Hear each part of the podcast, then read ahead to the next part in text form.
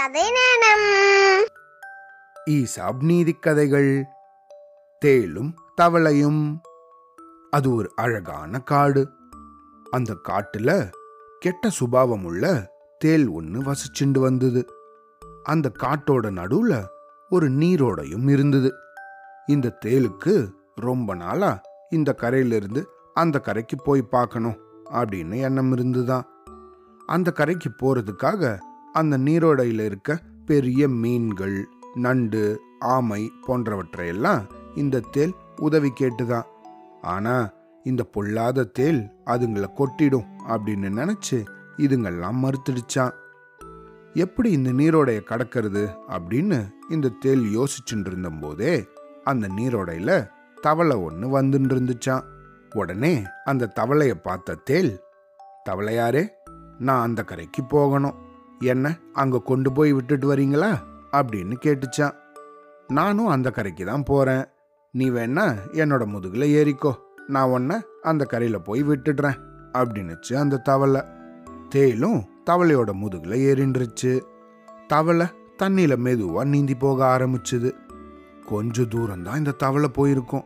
அதுக்குள்ள தேலுக்கு ஒரு கெட்ட எண்ணம் வந்துடுச்சு. இது வரைக்கும் நான் பல பேரை கொட்டியிருக்கேன். அவங்க வழியால் துடிச்சதையும் பார்த்துருக்கேன்.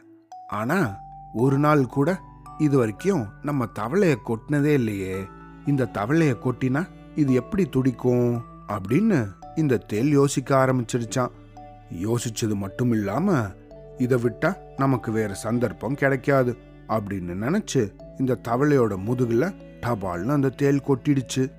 ஆனால் இந்த தேல் கொட்டினதுக்கு அப்புறமாவும் தவளை எதுவுமே பேசாம அப்படியே போயின்னு இருந்துதான் உடனே இந்த தேல் தவளைய பார்த்து தவளையாரே உன்னோட உடம்புல வலியே தெரியாதா?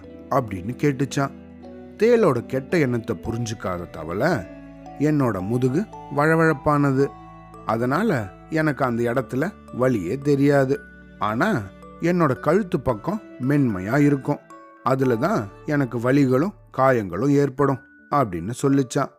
ஓஹோ! அப்படியா? அப்படின்னு கேட்ட தேள் மெதுவா தவளையோட கழுத்து பகுதியை நோக்கி போச்சான். கழுத்துல இருந்து தலைப்பகுதிக்கு போன தேள் தவளைய கொட்ட ஆரம்பிச்சுதான். இந்த தேள் தன்னை கொட்ட வர்றது தெரிஞ்சுண்ட தவளை டபால்னு தன்னோட தலைய தண்ணிக்குள்ள இழுத்துருச்சு உடனே தவளையோட கழுத்துல இருந்த அந்த தேள் நீரோடையில விழுந்துருச்சு. தனக்கு உதவி செஞ்ச தவளைக்கு கேடு விளைவிக்க நினைச்ச தேள் தண்ணில மூழ்கி இறந்தது. தவளையோ கரையை நோக்கி நீந்தி எந்த பிரச்சனையும் இல்லாம போயிடுச்சு. இந்த கதையிலேருந்து நம்ம என்ன தெரிஞ்சுக்கணும்? ஒருத்தங்க எந்தவித பலனையும் எதிர்பார்க்காம நமக்கு உதவி செய்கிறாங்க அப்படின்னா அவங்களோட உதவியை நம்ம நம்மளுடைய வாழ்நாள் முழுக்க மறக்கவே கூடாது. அவங்களுக்கு நன்றியோட நம்ம இருக்கணும். மாறாக அவங்களுக்கே நம்ம ஏதாவது கேடு விளைவிக்கணும் அப்படின்னு நினச்சோன்னா அது நம்மளையே வந்து சேரும். சரியா? அவ்வளோதான்